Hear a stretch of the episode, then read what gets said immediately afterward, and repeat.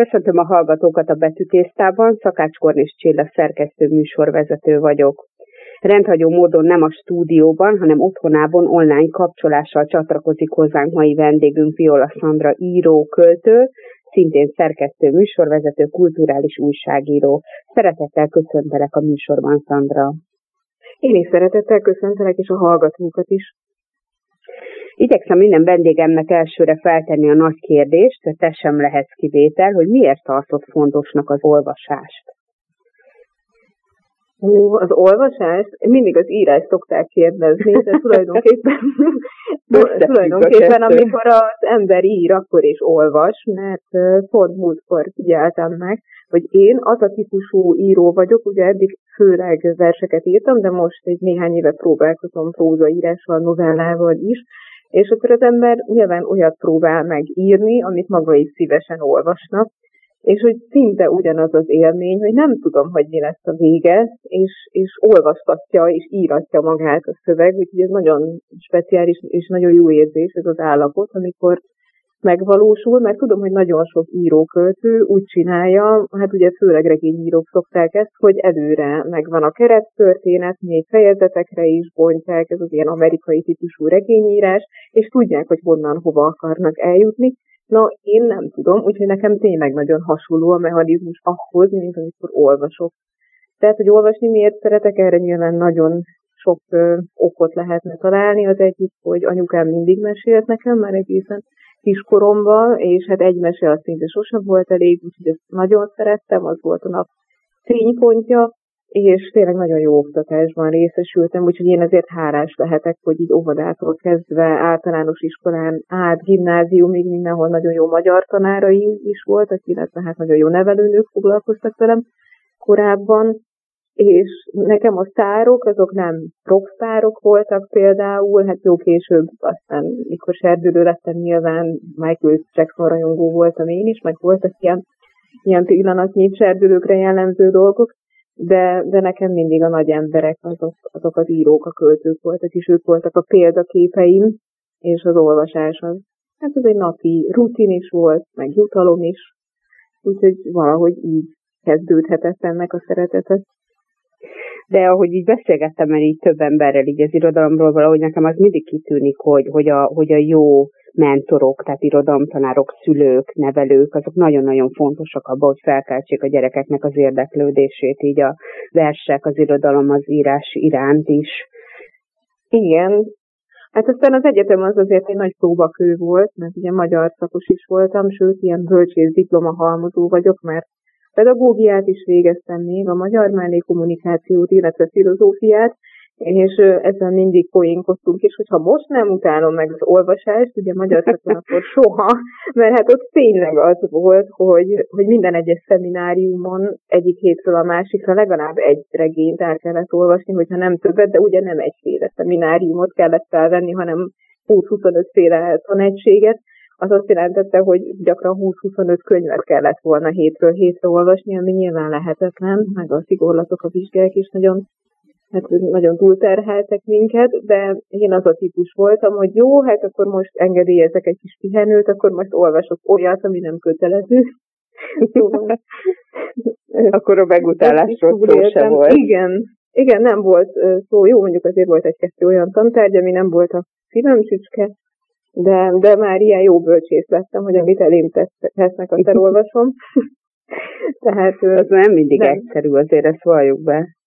Igen, de pont ezzel gondolkoztam, hogy én mindent szeretek olvasni, szinte mindent, tehát alig van olyan műfaj vagy témakör, amit ne olvasnék szívesen,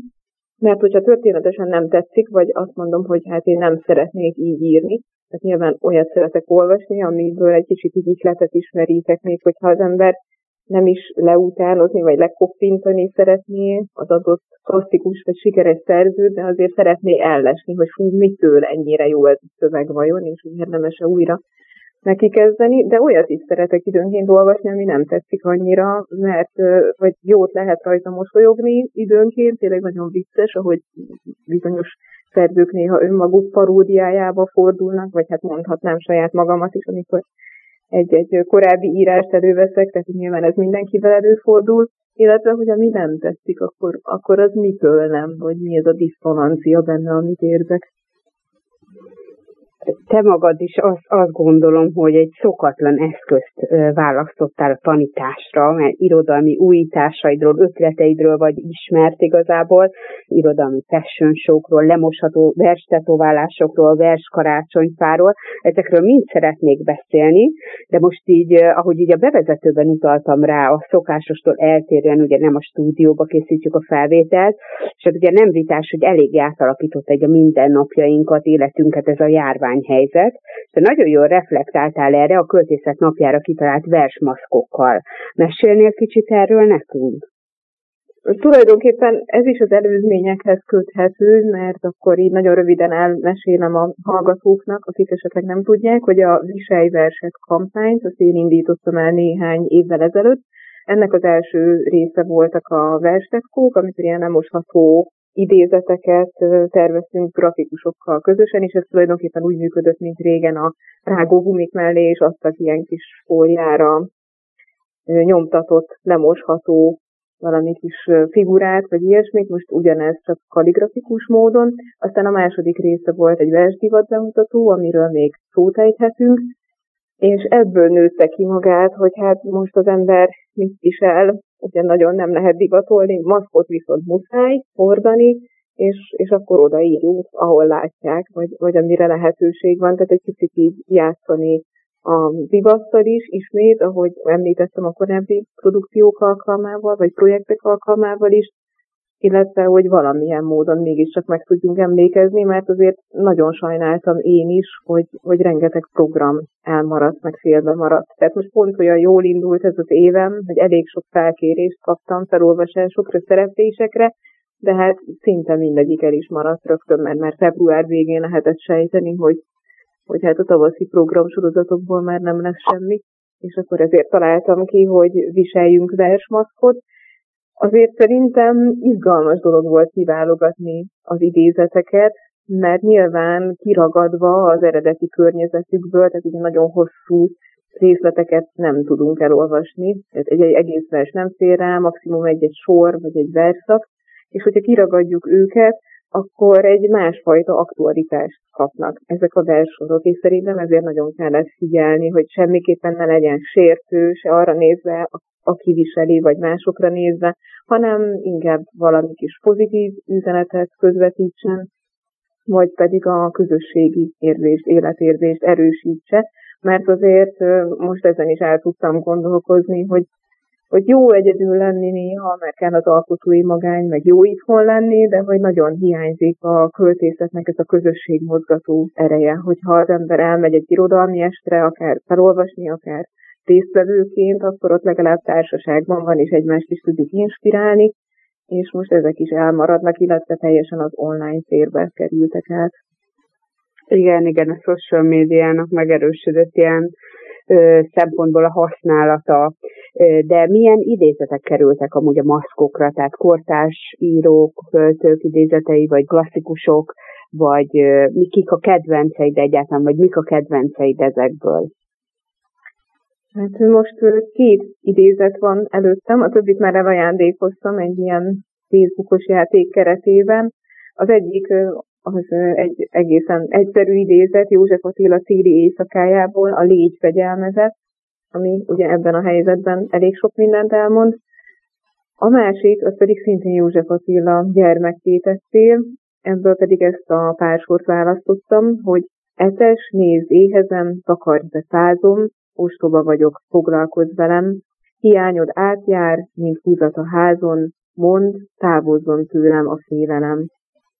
Tehát itt megint azért egy kicsit a, a törődés, a közösség, az, hogy egymásra is figyeljünk oda, de hát nyilván nem kell ezt szerintem túl magyarázni, mert József Attila sokkal jobban megírta, mint ahogy most ezt elmondanám. Hirtelen ez a két maszk került a kezembe, de azt éppen elmondhatom, hogy újabb idézeteken töröm a fejem, és ott már nem csak klasszikusok lesznek, hanem kortársaktól is igyekszem válogatni. És egy kicsit jó is megpróbálom továbbfejleszteni, mert ez egy egyszerű pólóra vasalható fólia segítségével készült, ami nekem éppen volt itthon.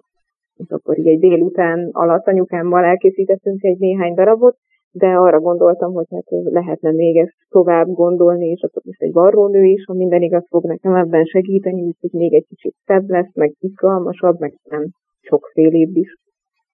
Nagyon-nagyon-nagyon jó ötlet, és tényleg, ahogy így kiragadva volt egy-egy mondat, és a mostani aktualitásával tényleg egészen mást jelent. Szerinted egyébként a kulturális életre milyen hatással van ez a járványhelyzet, vagy karanténhelyzet, nem tudom, hogy mi a jobb kifejezés? Szerintem kettős a hatás. Ugye anyagilag nagyon megterhelő lehet, vagy visszahúzó, hiszen látom, hogy nagyon sok kiadó került például bajba a helyzetnek köszönhetően, tehát az emberek félnek, bizonytalanok, és még kevesebb könyvet vásárolnak, és ugye, ahogy a könyvfesztivál is egyelőre elmaradt, vagy lehet, hogy csak elhalasztják és később megtartják, az is egy, egy kellemetlen esemény, egy hideg zuhany az irodalom számára, illetve hát sokan abból is élnek, hogy író-olvasó találkozókat tartanak, úgyhogy most ez a bevételi forrás is kiesett, úgyhogy ez mindenképpen rossz. Ami jó lehet, az, az talán a felszabadult idő, vagy hogy az ember átgondolhatja a korábbi terveit. Például én is nagyon sok mindent elővettem, ami, amihez már szinte csak egy hajszálnyit kellett hozzátennem, de soha nem volt időm, olyan szöveg is most végre befejeztem vagy van időnk kiselejtezni azokat, amiket már biztosan meghaladottnak gondolok, és nem jónak, illetve szerintem beindítja a fantáziát az a helyzet, hogy mégiscsak egy világjárványt élünk meg, és akármennyire is megdöbbentő, meg szomorú, de azért egy kicsit inspiráló is, hogy vajon mi lesz ezután, vagy, vagy milyen változásokra számíthatunk egyáltalán az emberi érintkezésben, az emberi lélekben hogyan csapódik le ez a tapasztalat is, mennyiben változik meg majd a viselkedésünk. Én például ezzel kapcsolatban is írtam egy kifire hajazó novellát, amit most a tündérmese elemeivel vegyítettem, de az, az még nem jelent meg, és lehet, hogy dolgozom rajta. Viszont hoztam egy másik novellát, ami szintén egy kicsit kisziszerű, azt közben megkeresem, hogyha most alkalmas időpont, hogy felolvassam, mert ott is azzal játszottam el, hogy mi lesz nagyjából 200 év múlva, hogyha megváltoznak a természeti körülmények, és esetleg nem lesz elég víz, és hát a, a többi ez kiderül a novellából. És nagyon megköszönném annál is inkább, hogy pont a napokban beszélgettem egy barátommal, és azt azt találtam neki mondani, hogy milyen érdekes, hogy a régi költőinknek, íróinknak a világháborúra, a holokausztra kellett reflektálni, és hogy a mostani kortárs költőknek, íróknak pedig erre a járványra kell valahogyan reagálniuk. És ez igazából tudom, hogy nem most írta, de mégis a, ugye a jövővel kapcsolatos dolog azért mégiscsak ehhez kapcsolódik, úgyhogy én nagyon örülnék, hogyha most felolvasnád nekünk. Igen, mert régóta itt levek, csak hogy én is így visszacsatoljak erre, hogy, hogy mi lesz vajon, milyen ö, katasztrófák következnek, vagy tényleg egy világ, világjárványt is egyébként már beharangoztak korábban, de ami még érdekes, hogy persze nagyon szerencsések vagyunk, a mi nemzedékünk, hogy nem volt sem világháború, sem forradalom, ugyanakkor nincsenek témáink, vagy hogy persze nyilván aki ügyes, az megtalálja, de én már sokszor éreztem azt, hogy, hogy ami magánemberként kedvező, hogy egy viszonylag kiegyensúlyozott körülmények között élhetem az életemet, az azt is jelenti, hogy úgy jobban kell kutatni a nehéz és mély témák után, vagy az élettapasztalat után. Tehát most ezt is megkaptuk erről is beszéltünk többször itt a műsorban, hogy vajon egy, egy, egy József Attila ugyanezt írta volna-e, ha nem lett volna olyan kemény és nehéz és szomorú a sorsa, hogy ugyanez az ember lett volna, ugyanúgy, ugyanolyan nagy, nagyságig jutott volna a költészetében például, de hát ugye másokról is beszélhetnénk. És ez nagyon jó, hogy te ezt költőként így el tudod mondani, hogy nehéz témát találni egy olyan időben, ahol nincsenek nagy nehézségek tulajdonképpen. Igen, nehéz lehet, de azért természetesen nem lehetetlen, mert ugye ez egy eleven fokoz, hogy szegény íróknak, költőknek szenvedniük kell ahhoz, hogy jól tudjanak írni, és azért ez nem így van, mert például a kortársak között láthatjuk, hogy nagyon sok rendezett családi élettel élő, jó anyagi körülmények között élő, sikeres szerző van, aki közben valóban jót is alkot, úgyhogy ez is egy ellenpélda erre, illetve magamon is azt tapasztalom, hogy Nyilván jó, hogyha bizonyos dolgokkal foglalkozok, akár a történelemmel, akár egy kicsit a pszichológiában elmélyülök, ez segíthet, illetve nekem még a filozófia az, ami nagyon sokat segít az írás során, de hogyha van valami komolyabb testi-lelki problémám, akkor az engem inkább gátol abban, hogy írni tudjak. Például azért, mert amikor leülök írni, akkor azt kell, hogy gondoljam, hogy fú, most valami nagyon jót fogok írni. Mert hogyha nem ezt gondolom, és nem hiszek magamban, akkor ez a bizonytalanság, ez elveszi a lendületet, és elrontja. És nyilván, hogyha az embernek problémái vannak, akkor sokkal nehezebb ezt a lendületet, ezt az önbizalmat meglelni magunkban, úgyhogy még az is lehet, hogyha József Attilának kiegyensúlyozottabb élete lett volna, akkor még jobb verseket írt volna, vagy még többet tudott volna alkotni, lehet, hogy kétszer ennyit hagyott volna ránk. Ez lehetséges, viszont olyan szempontból vizsgálnám én ezt inkább, hogy amit átéltünk, az beépül belénk, az a lelkünkbe, a szellemünkbe, a szervezetünkbe, vagy nem tudom, hogy fogalmazok, az elménkbe, és azok által változunk és leszünk valaki. Tehát nem azt mondom, hogy pont abban a pillanatban, amikor éppen rosszul érzed magad, vagy valami problémád van, tudsz jót írni, hanem azt mondom, hogy ha a személyiséghez járul hozzá az életpálya, ami persze, ahogy mondtad is lehet rossz, tehát lehet, hogy romboló hatású, de lehet pozitív hatású is. Egyetértek.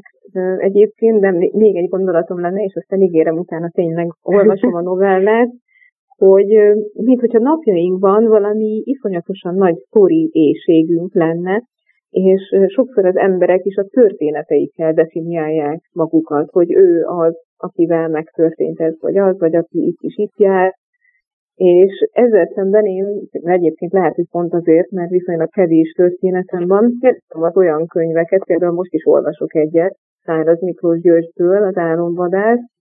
amelyben van ugyan történet, de nem az a domináns, hanem egy kicsit ilyen márkezi, krúdi-szerű az ő stílusa, az ő nyelvezete, és attól jó, pont most fogalmaztam meg magamban, hogy egy mű attól lesz jó, hogy világot teremt, és valamilyen szempontból nekem érdekes abba a világba belelépni, vagy azért, mert jól érzem magam, vagy lehet, hogy porzadozok, de mégis izgalmas, és ez viszont egyáltalán nem a történetről szól, tehát a Rómeó és Júliát sem azért olvassuk meg, vagy nézzük meg a színházban újra, mert még nem tudjuk, hogy mi lesz a vége, hanem, hanem ugye egyéb esztétikai szempontok vannak például, vagy egészen a, a szakrális irodalomig elvihetnénk mondjuk egy passióig, hogy ott is nyilván kívülről fújjuk, hogy melyik jelenet után mi következik, de ott pedig az újra átélésére valamiért szüksége van a léleknek, hogy újra és újra találkozzon ezekkel a lélektani stációkkal is. Így van, de ezzel, ezzel akkor, én, én is egyet tudok érteni. Mielőtt nagyon messzire kanyarodok, akkor, akkor olvasom a novellámat, hogyha nem bánod. Persze, nagyon örülök neki. A címe az így hangzik, hogy 2287 04 15. 2226-ban, amikor még fiatal voltam, kihalt a fél emberiség.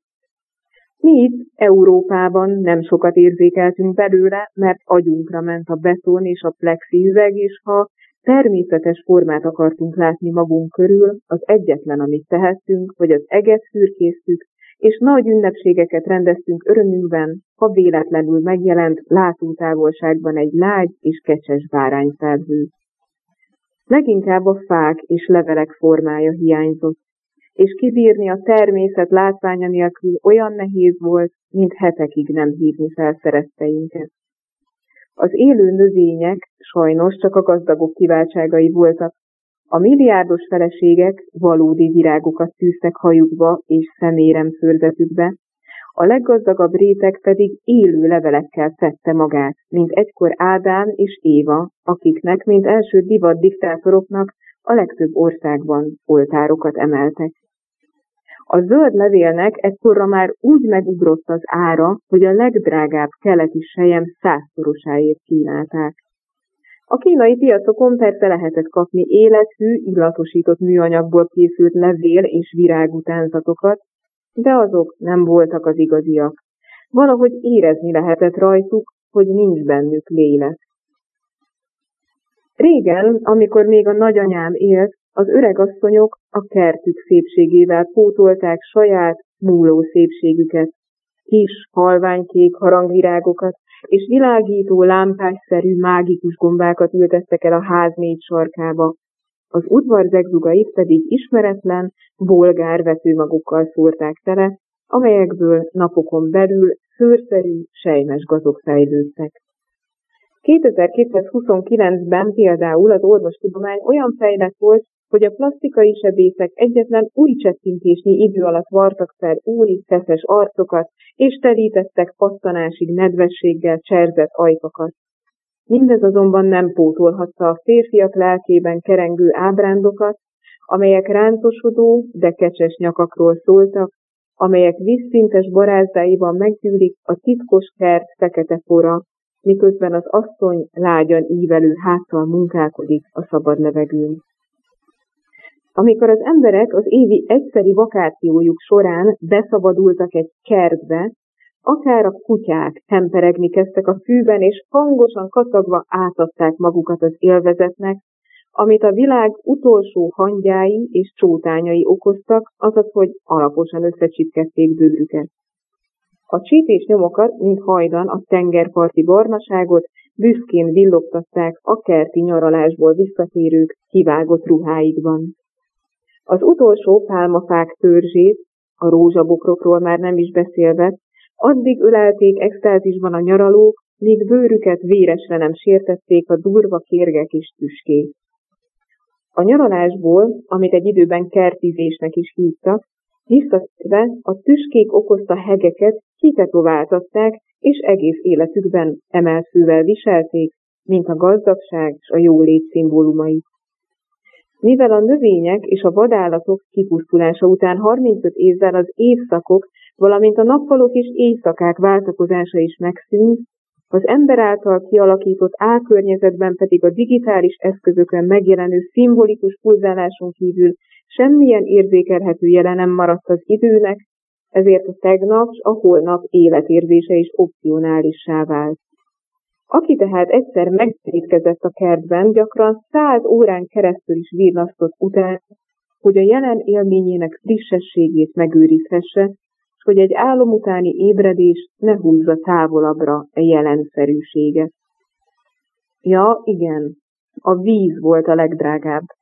Ezért a kerteket úgynevezett megélhetési véradók vérével locsolták, hiszen abban is akadt annyi nedvesség, amely elegendő volt a növények táplálásához. A 2200-as évek felé azonban született egy virágarcú nő, aki, bár életében soha nem engedhette meg magának, hogy láthasson kertet, mégis mindent tudott a növényekről és a madarak fütyjeleiről. Átsebződni a naplementébe, áthaldokolni a tájba. Csak ezt hajtogatta, és úgy imádkozott, mint ahogy utoljára 300 évvel ezelőtt tették az emberek, összekulcsolt kézzel. Szapadatlan imádkozása azonban irritálta az embereket, önteltnek találták, amiért gépek beprogramozása és elérhető közelségben lévő valószínűség számítások nélkül próbálja elérni a jövő és saját halálát, ezért kezeit két oldalra szögelve kifeszítették, hogy ne tudja azokat összezárni, imára kulcsolni. Hosszú imái azonban ekkor találtak meghallgatásra, és az Istenek szétfeszített, széttárt karjait egy fa lombkoronájává változtatták. Ekkor adták az Istenek az embereknek megváltásul a fává változás képességét, és ekkor az emberek leborultak a földre, és maguk is imádkozni kezdtek. Majd önként vonultak ki a városokból, és emberi létüknek búcsút intve, erdőkké válva, megmentették a bolygót. A misztikus elemektől eltekintve, vagy akár azzal együtt, szerinted van annak realitása, hogy, hogy ez a jövőben megtörténik, tehát itt, ami, amiről, amitől igazán félni lehet, hogy a természetet elveszítjük, a természettel való kapcsolatot, és hogy a digitális világ túlságosan eluralkodik mondjuk az emberiségen? Szerintem sajnos ez egy jogos félelem, mondjuk lehet, hogy nem kellene ennyire pessimistának lennünk, mert egyre többen találnak vissza, vagy egyre többen találunk vissza a természethez, de az biztos, hogy ha a természet megszűnik, akkor mi magunk is megszűnünk embernek lenni abban az értelemben, ahogy ezt eddig értettük. Tehát sokkal inkább egyek vagyunk, mint ahogy gondolnánk. Tehát, hogy olyan apróságok annyira fontosak, mint hogy milyen színűek a fák, vagy a virágok, vagy hogy milyen illatú a levegő. Ezek olyan sok bioinformációt hordoznak, hogy, hogy enélkül szinte lehetetlenség boldognak lenni, vagy, vagy egy kiegyensúlyozott életet élni. Én magam is nagyon vágyok a vidéki életre, ezért is, bár nagyon sokszor utazom be Budapestre, és a munkám is oda költ, illetve a fellépések is, de aztán a, amit csak megtehetem, megyek vissza, mert Pilis Csabán élek, jelenleg pedig a járvány miatt Szentesre jöttem a szüleimhez,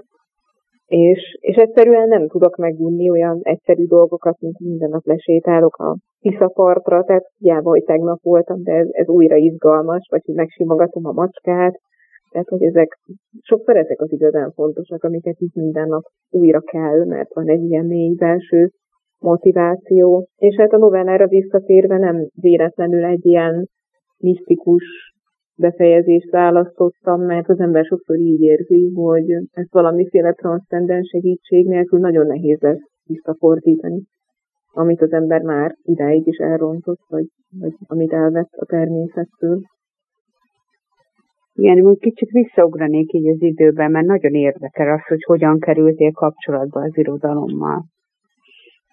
Azt elmondtad, hogy mesékkel kezdődött nyilvánvalóan, de hogy, hogy maga az hogyan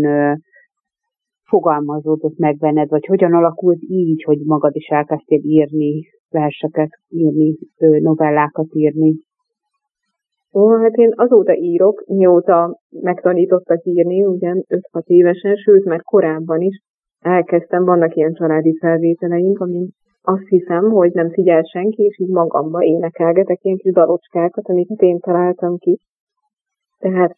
valahogy így nőttem fel, hogy ez mindig része volt az életemnek, és aztán persze a pályaválasztás kapcsán akkor felmerült, hogy vajon lehetséges-e úgy csinálni, hogy az ember valami más pénzkereső foglalkozást választ, és mellette ír, de hát nem. Tehát szerintem ehhez egy teljes életidő is kevés, hogy az ember igazán elmélyüljön az irodalomtudományban, meg a filozófiában, tehát hogy még egy-egy nagy szerződés szinte kevés egy ember életnyi idő, úgyhogy ahogy ezt beláttam, akkor ezt bevállaltam minden nehézségével együtt, hogy én professzionálisan szeretnék ezzel foglalkozni, mert az, az kevés, hogy fáradtan munka után hazaesve olvasgatok valamit, vagy írogatok valamit, az engem nem elégítene ki, tehát hogy egy, egy mélyebb elhivatottságot is éreztem és érzek most is, és voltak nehéz időszakok, amikor például a szüleim is, hát ez a tipikus történet, amit a legtöbb írói költői önéletrajzban is olvashatunk, illetve életrajzban, hogy valamilyen jobban jövedelmező pályára szállják, tehát a legtöbb szerzőt ugye jogásznak küldtek először, ezt velem is megpróbálták, de, de mert a felvételinél kiderült, hogy nem arra szeretnék menni, illetve olyan is volt, amikor nem hittem eléggé a saját tehetségemben, de akkor mindig jött valami olyan sikerélmény, tehát vagy megnyertem egy pályázatot például, ami aztán megint szinte évekig adott egy lendületet, hogy igen, csináljam, írjam újra, próbáljam akkor is, ha nem mindig megy, vagy nincs mindig ihletem, vagy nem mindig jók a visszajelzések, vagy, vagy olyan is volt, hogy egy-egy idősebb pályatás biztatása jelentette ugyanazt, hogy, hogy emiatt nem hagyhatom abba tehát, hogy most már menthetetlenül költő vagyok, volt, aki egyszer így fogalmazott, amikor is elolvasta a verseimet. Igen, most már menthetetlenül költő vagy. És tényleg van egy olyan pont, kicsit talán még az őrület lehet ilyen, hogy, hogy az ember, hogyha túl megy azon a határon, akkor már nem tud visszajönni. De persze hát ez egy sokkal kellemesebb, meg szentebb megőrülés, de, de már nem tud. Tehát egy ilyen költészet dioptriás szemüvege lesz, és akkor már nem tud másként nézni az életre, meg a világra, és ez nagyon jó is, mert egyébként szerintem nagyon szürke lenne, de hogyha megvan ez a fajta nyitottságunk, meg az, hogy, hogy rá tudunk csodálkozni újra az irodalmi művekre is, vagy, vagy egy-egy éppen olvasott művilága által adott szemüvegen át a saját valóságunkra, akkor szerintem élhető, mert egyébként én nagyon sok nehézséget tapasztalok, és már ez szinte minden nap megfogalmazom, hogy úristen, hogyha nem lenne művészet, hát, hát én már feladtam volna. De nekem magamnak is nagyon sok kapaszkodót jelent, meg, meg néha jön egy-egy ilyen nagyon vallomásos olvasói levél, hogy olyat is olvastam már, vagy olyat is vallott már meg nekem valaki, hogy szintén egy nehéz időszakában, mondjuk az én kötetem jelentette az egyetlen kapaszkodót, és azért ez nagyon sokat jelent nekem is. Persze valahol ez a lényege annak, amit csinálsz, csináltok. És volt egyébként valami meghatározó olvasás élményed, amire egy vissza tudsz emlékezni, hogy nagyon nagy hatással volt rád, vagy fordulatot hozott az érdeklődésedben, fejlődésedben, vagy pont egy ilyen, hogy egy kapaszkodót nyújtott egy nehéz helyzetben? Hú, az az érdekes, hogy nekem nincsenek nagyon kedvenc költőim, vagy könyveim, egy-kettő van, amit így többször elolvastam, vagy meg, meghallgattam, mert például az utas is volt világból készült egy nagyon jó hangjáték is, azért fogalmaztam így, hogy meghallgattam. Az volt, hogy így több évig egymás után minden tavasszal így, így előjött. Valahogy benne volt a levegőbe, hogy ezt most megint kell, illetve Kossák Lajostól nagyon szeretem az egy ember életét, pedig az elején a bevezetőben Kassák szabadkozik, hogy ő ezt nem irodalmi igényel írta, de szerintem mégis annyira jó és annyira őszinte, és ugyanakkor van benne egy nagy irodalmi lendület is, hogy, hogy ezt nagyon szerettem. Egyébként pedig mindig az, amit olvasok, ugye említettük is, hogy rádiós szerkesztő és műsorvezető vagyok, és a műsorom is irodalmi, úgyhogy ott hétről hétre megkeresek egy szerzőt, egy írót, egy költőt, vagy mondjuk néha színészeket, rendezőket, akik irodalmi művet alkalmaztak színpadra például, és akkor mindig abban is benne vagyok, abban a világban, amit a munkám kapcsán el kell, hogy olvassak. És azt hiszem, hogy ez így jó, tehát, hogy nem, nem ragadok meg egy valamiben túl hosszú ideig, vagy hát persze az sem lenne rossz, de, de hogy mindig újabb és újabb olvasmányok után nézek, mert hogy így is az az illúzióm, hogy még ez is kevés, amennyit sikerül olvasni, mert sokkal több jó könyv van annál, mint amennyit sikerül. Igen, ez nekem is mindig örök problémám. És pont ezt akartam kérdezni, hogy hogyan választod ki, hogy mit olvasol, meg hogy visszatérsz egy-egy regényhez, de tulajdonképpen mind a kettőt megválaszoltad, viszont említetted, hogy Száraz Miklós Györgytől olvasol most egy könyvet, és erről szeretném, hogyha akkor mesélnél nekünk egy kicsit. Igen, egyébként Száraz Miklós Györgyöt az ezüst macska kapcsán szerettem meg, ami egy korábbi, egy ilyen lazában szűrt regény. El is árult egy beszélgetés alkalmával az író, hogy ez tulajdonképpen nem is regénynek készült, hanem ilyen önálló kis novellákat, tárcákat kezdett el írogatni, de valahogy voltak visszatérő helyszínek, meg szereplők, és aztán egyszer csak így összeállt egy ilyen regényszerű, vagy szerű kötetté, Azért citáltam elő most elsősorban ezt az Ezüst Macska című könyvet, azon kívül, hogy nagyon szeretem. Egyébként pont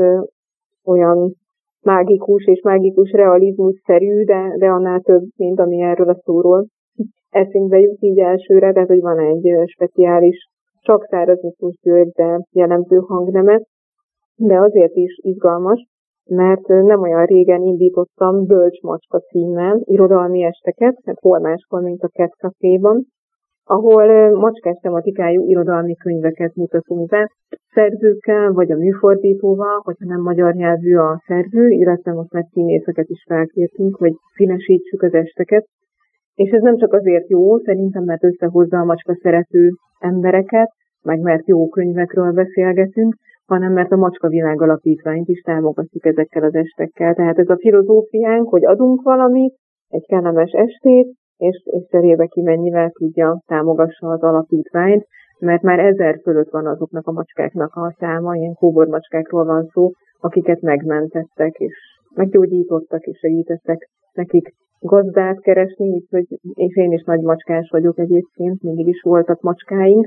ez is olyan gyerekkoromtól folyton jelenlévő, jelenlévő motivum az életemben. Szintén olyan könyvekről nem tudok jól beszélni, amiket nagyon szeretek. Ez is egy ilyen oximoron, mert ugye magyar szakosként kellene tudnom mindent elemezni és mindenről beszélni, de hogy néha egyszerűen nem akarom felfedni a titkot. Persze íróként kíváncsi vagyok, de úgy érzem, hogy mi, miért kell szétbontolni, mikor ez egy ilyen élő, lélegző valami, és egyszerűen csak jó olvasni, és nem biztos, hogy, hogy nekem ezt szét kell, hogy szedjem. De amit most olvasok, ez szintén Száraz Miklós Györgytől, az álomvadász, ez a címe, és ez azért érdekel nagyon, mert, mert hát ahogy a címe is mutatja, az álmok, az álmodás tejtelmeibe is bevezet.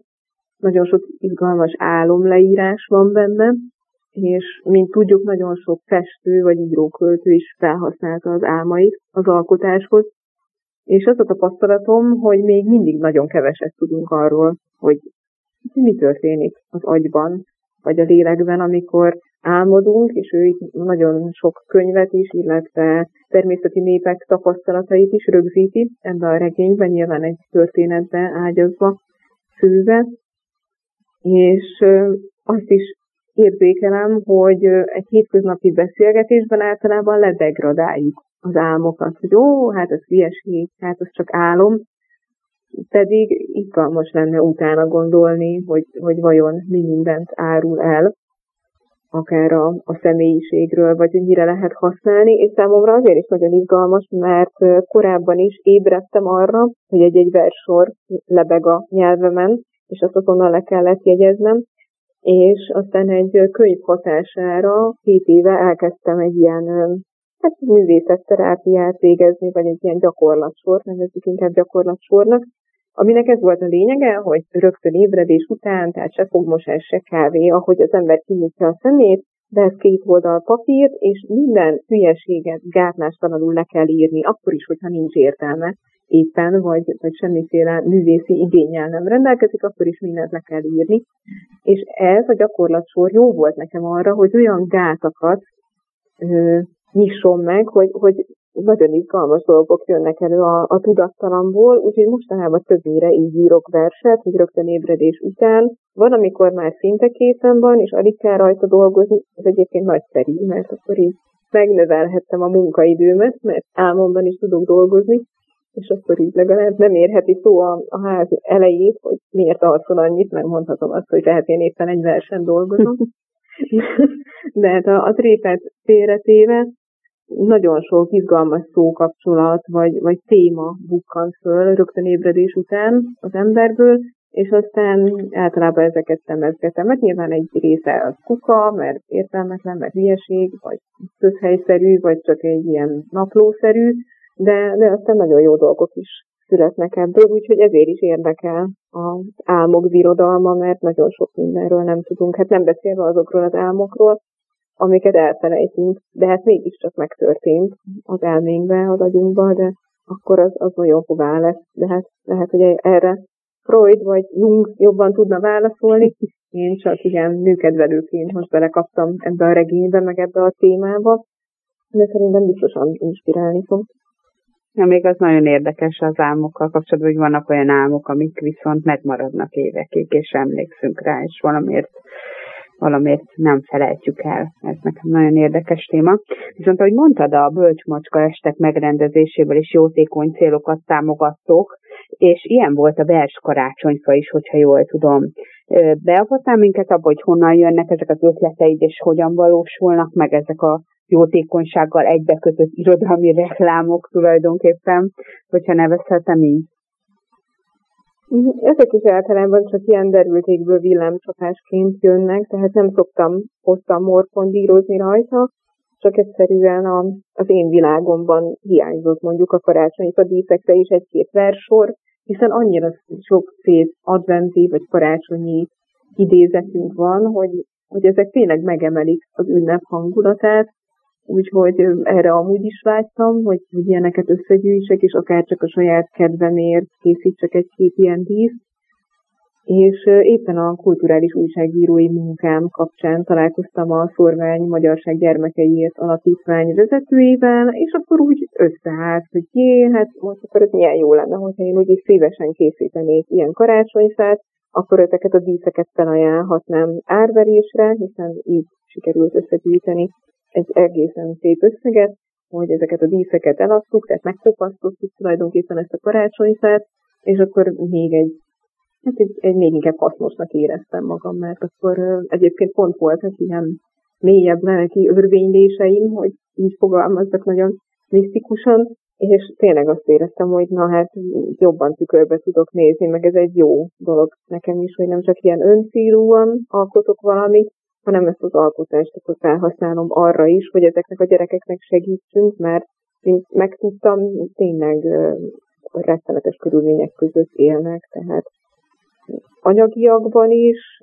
akkor hát sajnos olyan is előfordul, nyilván nem minden esetben, de előfordul, hogy italoznak a szülők, és akkor emiatt nagyon bizonytalan, hogy egyáltalán egész hétvégén kapnak-e ezek a gyerekek enni, és ez az alapítvány Bőjte Csaba nyomdokait követi, tehát ilyen intézetekbe költöztetik be a gyerekeket, és akkor itt szeretetet is kapnak, nevelik is őket, meg nyilván tanítatják, vagy akár gyógyítatják, hogyha erre van szükség, mikor, mire,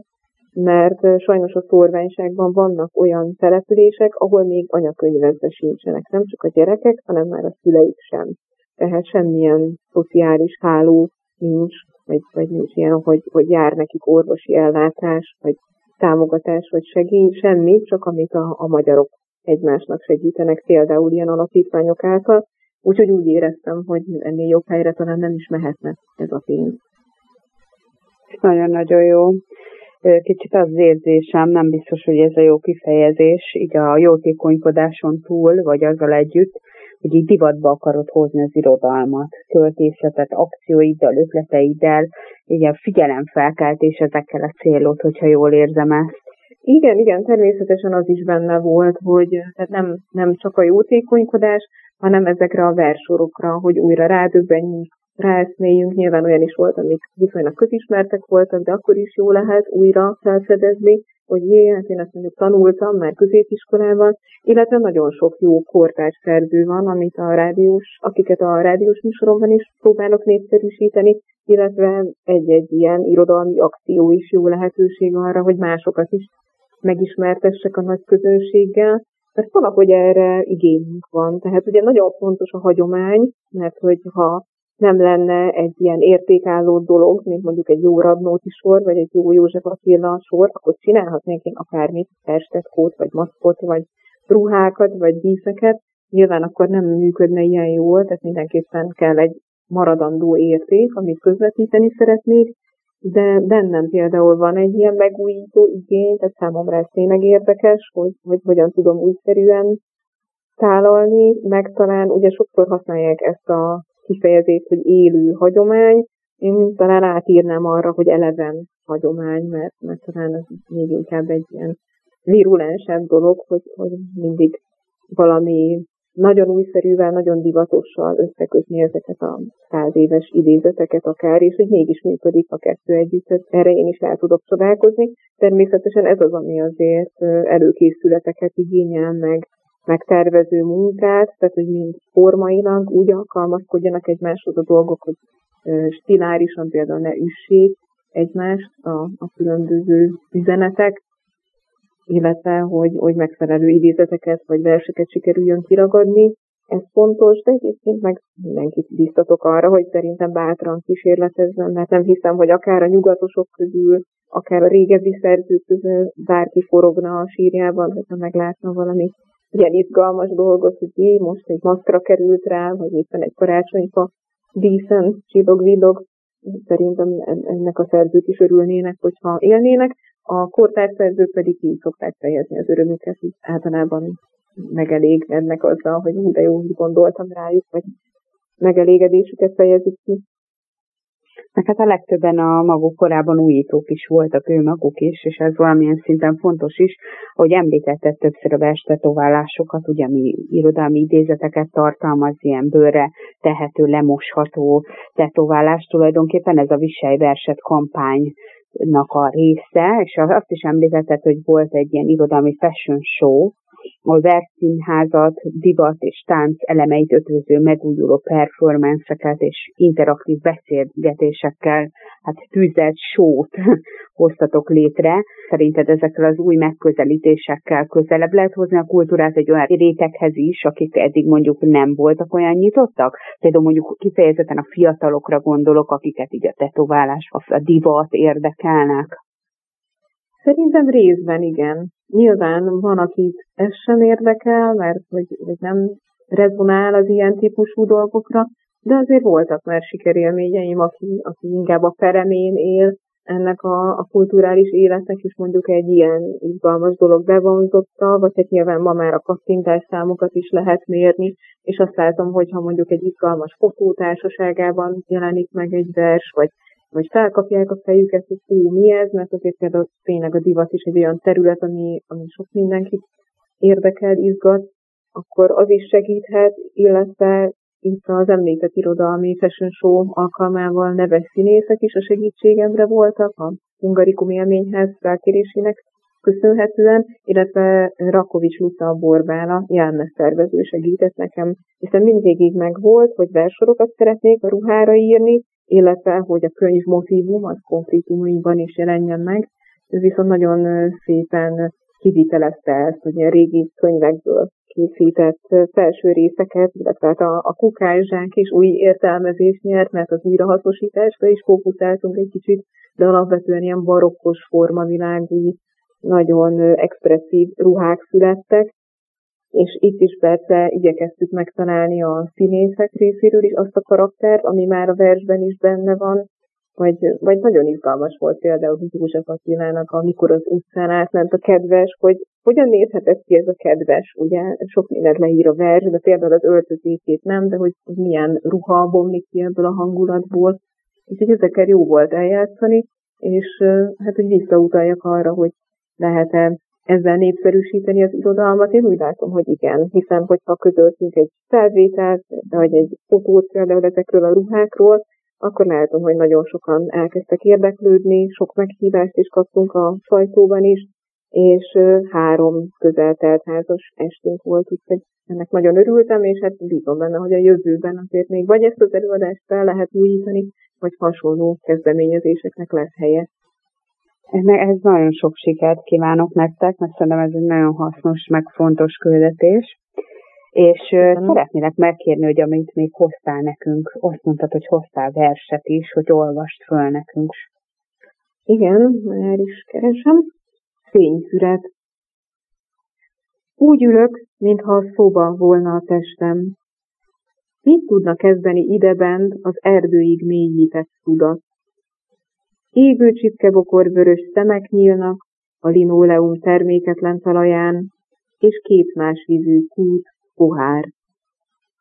Szemköz csak az idősek otthona, idült mosoly az öregek arcán, és álomfederjesség. Malteros kocsi kanyarodik be, nem építenek semmi újat, csak befoltozzák, elfedik a gödröket. Közben az időseket kiültetik levegőzni. Kátrányszag van. Nem baj. Ülnek, levegőznek türelemmel, létbe tekerve napoznak, bebábozódnak a fénybe. Az aszfaltba lép ez a pillanat is, megköt, naftalin csap meg, türelemszagú, nem lesznek molyok a mennyországban. Néha úgy képzelem, ruhástól támad fel a test. Anyám magával viheti a kedvenc szoknyáit és az érettségi kosztümét, lopott pénzen vette, ha fogy néhány kilót, még most is belefér. Kimosva, vasalva, besütött hajjal, illatosan. Az öregek tekintete a levelek közt megvúvó, utolsó fényekért kotorászik. Fényfüre. Vacsorai bű. Hallom, ahogy a lépteik elhalkulnak a folyosó végén. Sietnek. Mindenhova sietnek, mankóval, bottal, de rohannak. A templomba, a boltba, vacsorázni, hogy mindennel végezzenek, hogy mindennel elkészüljenek, még épp időben a feltámadáshoz. És akkor a másik vers, amit hoztam, ígéret hava. Eső lógatja szárnyát, majd páraként repülni tanul. Éget a nagy pénteki csend, az első tavaszi napon felizzik. De már a verítékben ott a feltámadás, vízben a ringás ígérete. A kerítés rácskot kötözött rózsafák sorban. Figyelem a vizet. Talán segít tanulni a halmazállapot változást. A csend apránként szétfolyik, puhasággá, madárfüttyé, fehérségé és várakozássá. Miért választottad ezt a két verset? Vagy miért ezt a két verset választottad? Ó, erre nem tudnék most reális választ adni, hanem van egy készülőfilmben lévő kötetem, illetve már le is adtam a kiadónak, és most felcsaptam, illetve hát felgörgettem, mert a számítógépen nyitottam meg, és amire úgy éreztem, hogy jónak érzem, vagy most éppen hűen tudnám ezt a hangulatot formácsolni, azokat választottam. Illetve hát a másodikban ott egy kicsit benne volt, hogy az aktualitása, hogy most már a pünkös felé tartunk majd lassan, ez időbelileg, meg, meg a szakrális körben elhelyezkedve kapcsolódik ez az ígéret havak című versem. És mind dolgozol most? Most novellás köteten dolgozom elsősorban. Ez mindig nagy kihívás, mert ahogy említettem, nincsenek történeteim, illetve hogyha vannak, akkor, akkor meg az a baj. Tehát, hogy mindenképpen nehéz, akkor is, hogyha csak egy hangulat van meg, mert az a furcsa, hogy én novellát is így írok, mint verset, hogy megvan egy sor, vagy egy karakter, vagy egy nagyon jó jellemzés egy karakternek, tehát ez a hoz a kabátot effektus, hogy egyetlen egy szókedvéért képes vagyok egy novellát körékanyarítani, csak azért, hogy leírhassam mondjuk azt a kis filozófiai szösszenetet, amit le szeretnék írni, vagy ezt a szókapcsolatot, tehát hogy teremtsek mellé egy közeget, egy világot, amiben az érvényesülni tud. Úgyhogy most főleg ezeket próbálom írogatni, meg illetve van még egy konkrét koncepció, de ezt egyelőre nem merem elárulni babonámból, mert valahogy kell ez a belső feszültség, hogy tényleg az ember feszítse, hogy valamit ki akar mondani, és hogyha ezt kibeszélem, elcsacsogom, akkor, akkor elfogy az a tűz, most belül van, úgyhogy arról pedig azért nem mesélnék. Ezt teljesen megértem. Még egy olyan kérdésem lenne, hogy ugye itt most elhangzott például az, hogy anyám, tehát ez a kifejezés, és hogyha esetleg egy költő nem is konkrétan az ő anyáról szól, de mégis így jelenik meg mondjuk egy versbe, hogy anyám, vagy bármilyen ismerősünk, rokonunk, testvérünk, barátunk, hogyan szoktak reagálni a te, te szeretteid, hogyha belekerülnek egy-egy művetbe? Ú, hát ez mindig nagyon nehéz kérdés, mert anyukám olvasta ezt a verset, és persze az volt az első hozzáfűzni valója, hogy de hát én még most is beleférek az érettségi kosztümömbe. Pont erre gondoltam, hogy ezért kérdeztem meg. De én direkt el akartam térni a valóságtól, tehát valami, vannak ö, költők, akik, ö, akik nagyon azt írják, amit élnek, én pedig pont azt élvezem, hogy teljesen más is lehetek. Most annyira nem jött ki, ebben a két versben, de akár egy szeretvers alkalmával, akár például a novelláim elbeszélői képében, itt nemet válthatok, tulajdonságokat, minden olyan, amit az ember nem akar megtenni, vagy, vagy nem, nem tud. Persze lehet, hogy nem is szeretne mondjuk kiégett, kegyetlen 60-as férfi lenni. Csak gondoltam, hogy mi az, amit legutóbb írtam de mégis nagyon izgalmas, tehát egy kicsit ilyen színészet a papíron játék, hogy, hogy vajon mi lehet annak az embernek a fejében mégis, illetve van, vannak olyan igazságok, amik torzított igazságok, például egy, egy, egy, egy speciális sarkított nézőpontból, de mégis jobban esik úgy leírni, mert hát az ember nyilván nem filozófiai munkákat ír, hanem érzékeltet valamit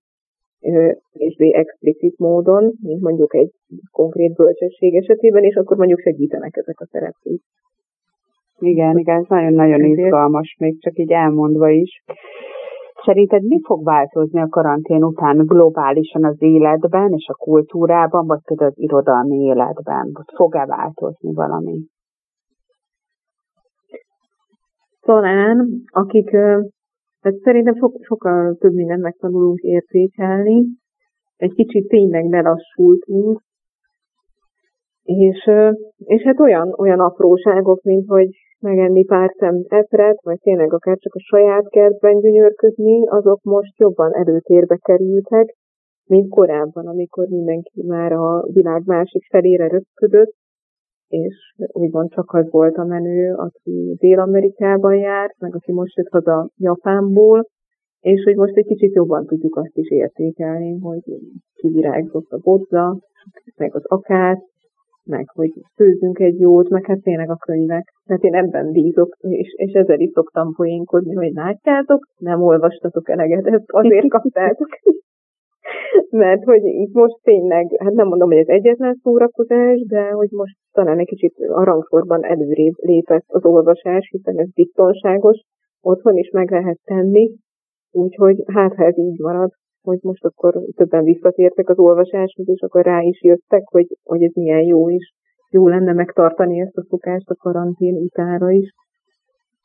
Szerinted az irodalomnak a té- irodalmi témaválasztásokat mennyi ideig fogja ez befolyásolni, vagy fogja egyáltalán befolyásolni a mostani mindenképpen, helyzet? Mindenképpen, mert, mert most is láttam több olyan pályázatot is, amiben vagy konkrétan, vagy kevésbé konkrétan, de szerepelt a COVID járvány, úgyhogy már csak ezért is a most megjelenő antológiákban például biztos, hogy egy-két évig benne lesz. Hát erre én is kíváncsi lennék, hogy mondjuk tíz év távlatában is lesz ennek jelentősége, vagy csak a következő egy év, vagy kettő, és aztán teljesen elfelejtjük, mint hogyha nem is lett volna. Hát ezt majd a jövő mutatja meg.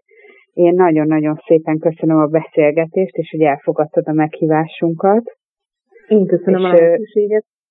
Nagyon sok sikert akartam még kívánni továbbra is a munkáidhoz. Köszönöm szépen.